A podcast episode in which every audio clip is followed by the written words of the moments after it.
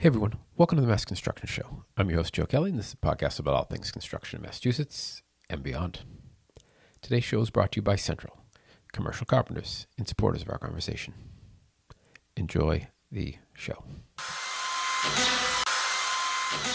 So, before we dig into everything you had to say on opportunity zones, could you just from a big picture give people the 30,000 foot view of what an opportunity zone is? Yeah. So so federal opportunity zones came about in. Um, and I'm on the spot here. I, I I believe it was also the Tax Cuts and Jobs Act, so 2017. Um, essentially, what they were designed to do was to spur business investment, long-term business investment in um, underserved, underdeveloped, underprivileged areas. So uh, the original intent of it was to uh, incentivize someone who was going to open a bakery to open it in the neighborhood that uh, traditionally you wouldn't open a bakery in, right? And instead of opening the bakery, you know, in the best part of town, it was to spur investment in the worst part of town. That piece of the OZ regs never really took off um, real estate guys got involved and were like, "Hey, real estate's a business. Why can't you know you know why can't we use this for real estate?" And the the ruling from the uh, from the IRS was you can use it for real estate. So now opportunity zones have become a real estate thing. And originally they were intended to be an operating business thing. Hey, I'm going to open my barbershop. I'm going to open it in the underprivileged neighborhood, commit to it for 10 years, and the government's going to give me certain tax benefits for doing that. What it's turned into is I'm going to build an apartment building. I'm going to build it in the underprivileged neighborhood, and the government's going to give me 10 years of tax benefits for doing that. So the way the OZs work um, is very similar to the 1031s, just with a lot of um, a lot less restrictions around them. Um, so the the real simple way to look at it is you build, uh, buy or build a a real estate asset in one of the federal opportunity zones. There's 8,764 zones in the United States. Some of those are getting tweaked right now under current legislation um, that's bipartisan, so actually very likely will will succeed. It's one of the few bright spots in kind of Congress right now. So you build something or buy something in one of those zones. Um, and as long as you double your basis, so so you're basically if you buy something for a million, you've got to put at least a million into it. Um, so it works really well for new development and it works really well for heavy, heavy value add, say a mill conversion or something like that. Doesn't work really well for just buying a property and changing out the kitchens because if you buy a $10 million property, you got to put 10 million in. You got to put 10 million into it, right? So, so it works for it works for brand new development or like super, super heavy, like adaptive reuse and stuff like that. You build you, you build the the building. Uh, let's just focus on new development. It's what we do. So you build the building you double your basis, which is a given. You do that with deferred deferred capital gains. So you take gains that we've had a previous project, you defer them, you invest those gains in this project, dollar for dollar. It doesn't need to physically be the same dollars. They don't need to be held in escrow. Like that's how 1031s work, right? Like a custodian holds it. Not at all. You know, it just goes by what are the numbers on your tax return. If if my tax return says that I had a million dollars in gain last year, and I start a new project in an opportunity zone and invest a million dollars in it, those are the dollars, right? The IRS, it's, it's fungible, right? It just says, it just matches the number. Uh, can I ask you this? What if someone is starting from scratch and they don't have. They wouldn't be qualified. So you yeah, have this to. This is have... about deferral of gain. It's about it. deferral of gain. Um, you can invest non qualified dollars in a deal. We have deals that have non qualified OZ dollars, and those, those investors just don't get the benefit of it still a real estate investment. They just don't get the tax benefits. They don't get the tax benefit. So the tax benefits are twofold. In year seven, the uh, or in year five, some of these dates were hard coded, so it's a little nebulous, right? They, the law, instead of running kind of triggers of, of six years from now, five years from now, they actually hard coded some dates. So it, it while it, in the original uh, law it was year seven now it's like year three or something right because it, it, it's a hard-coded date so but you reach a point where i believe in year five um, you you've held it for for um, you've held it, or year seven, you've held it for uh, for seven years. You've operated the property. It's a normal property. You're you're getting the cash flow. You've refinanced it. All the normal things, right? There's no difference in how you operate the property.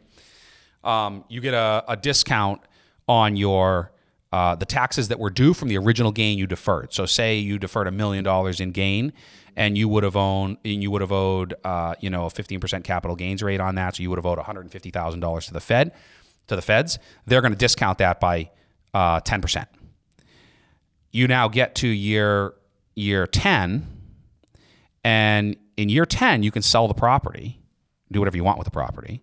You can sell the property, and exactly like a 1031, you get a step up in basis to the current value. So that's the big enchilada in opportunity zones is you hold it and operate it for 10 years, and it's federal income tax free, all the profit, not the cash flow. You've been paying taxes on the cash flow every year, your operating income. So if the building spins off $100,000 a year, you're paying taxes on that every year on your tax return. But in year 10, when you go sell the building that you paid a million for, and now you sell it for 5 million, that $4 million gain is 100% tax free at the federal level. And you're not paying the taxes on the prior deal because You're, you're, you paid it. You paid a discount. discount. You paid a discount. Does that discount eventually go to zero after so many years, No. or no? It's No, just it's a discount. It's fifteen percent discount, okay. and So- it's two stepped. It steps it with a ten percent discount, and then an additional five percent discount, and then you get the big you get the big nut at the end where the whole thing's tax free. You still pay state taxes. Some states have aligned, um, like thirteen or fourteen states um, have aligned their um, tax code with the OZs. So if you're in an OZ in Florida, for instance, Florida doesn't have an income tax, bad example, but um, it's a bunch of red states have aligned their tax code with the feds so that if you're doing an OZ deal and you're avoiding the federal uh, capital gains tax, you avoid the states as well. Massachusetts is not one of them. So in our Massachusetts deals, we'll owe, you know, barring on a future alignment with the tax code, we'll owe, you know, the Massachusetts rate. So Massachusetts is one of the few red states that didn't uh, adopt that. What? That's it's been a long time since Massachusetts has been a red state. I, I was trying to think who our last Republican congressman was in Massachusetts. I think like Peter Torkildsen or something, maybe like twenty years ago. Yeah, we do. We have. We're always very balanced in Massachusetts. Yes, it seems like it's a great, it's a great opportunity if you have that. Um, Good use of opportunity. Yeah, no, look, um, it's been interesting. So we were very early movers. We had a whole bunch of sites because our, our for those that don't know us, our our business has revolved significantly around gateway cities, urban gateway cities in eastern Massachusetts, which most of them are have significant opportunity zones. Lynn, Haverhill, Lowell, Beverly. Um, you know, th- this is this is really common. So um, we've actually found we've done a, a significant number of these deals, and you know, a, a lot of people misunderstand them. A lot of investors misunderstand them. We still see investors modeling these deals out financially and not accounting for the the tax benefit. So they're looking at the deal pre-tax, and we're like, no, the whole point is to look at it net of taxes, right? Like that's Yeah. what drives the whole deal. investors are doing that yeah because even I knew Right. Yeah. No. No. We, Okay. we still Wow. we still do. So so or, or like guys will underwrite it based on a on a regular merchant build kind of pro forma. And the reality is you have to take into account those tax benefits. They're significant. You know, there is some caution. I think people were a little rabid at times that it, the OZ deals were going to make bad deals good. They don't. Um, they make good deals better.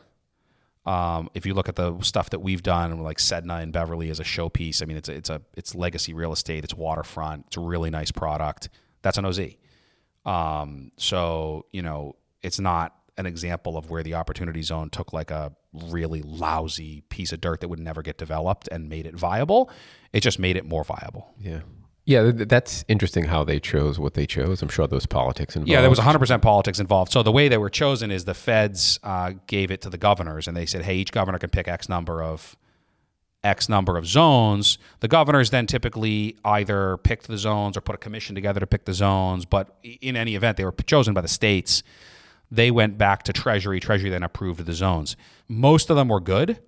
Some of them were, um, you know, frankly, never should have been opportunity zones, and that's some of what the legislation is going to fix. It's going to take out some of these, you know, you know, it'll take out the OZ plot that's in downtown Beverly Hills, and and and it'll right, you know, but it is a balance because you can't have them all in absolutely horrific places, right? Because it doesn't it doesn't fix everything. So if you have if you have you know, a Then piece it's, of then it's never. It's not even an opportunity zone. It's a. It's a right, no no right, go. right. no and the go zone. problem is there's there's a certain school of thought that says make those the opportunity zones. It'll spur investment. The reality is it still won't spur investment there, right? It's not enough to spur investment. So you do kind of they kind of need to be the tweener sites that are good enough and in neighborhoods good enough to support the development, but they're just not quite top tier attractive to the developers. This will bring those over the top, and people will do them. Yeah. And what's interesting is I, I wouldn't be surprised if the desired result of the original intent happens just in a different way, right? So you wanted the business to go Yeah. in there,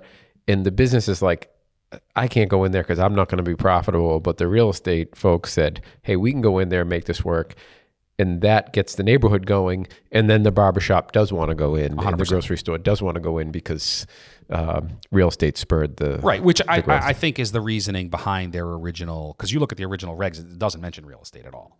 Um, but it ha, you know, it, real estate is allowed, and I think that's probably what was behind Treasury.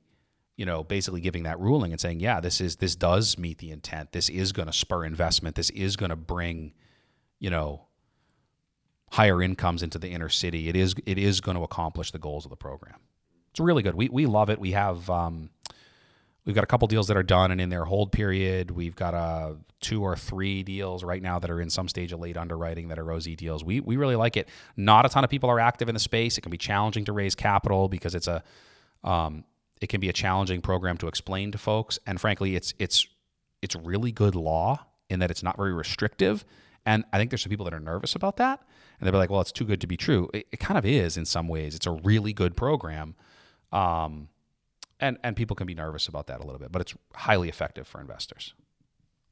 if someone let's say someone was a smaller developer not to get into in the weeds here on you but if someone was a smaller developer and they had a gain on a property if they put that into your deal would they be able to get the tax benefits They Would they they would yeah. So um, that and that um, changed. So so it, they originally no, and then they made some tweaks to the program that allowed what they called a fund of funds.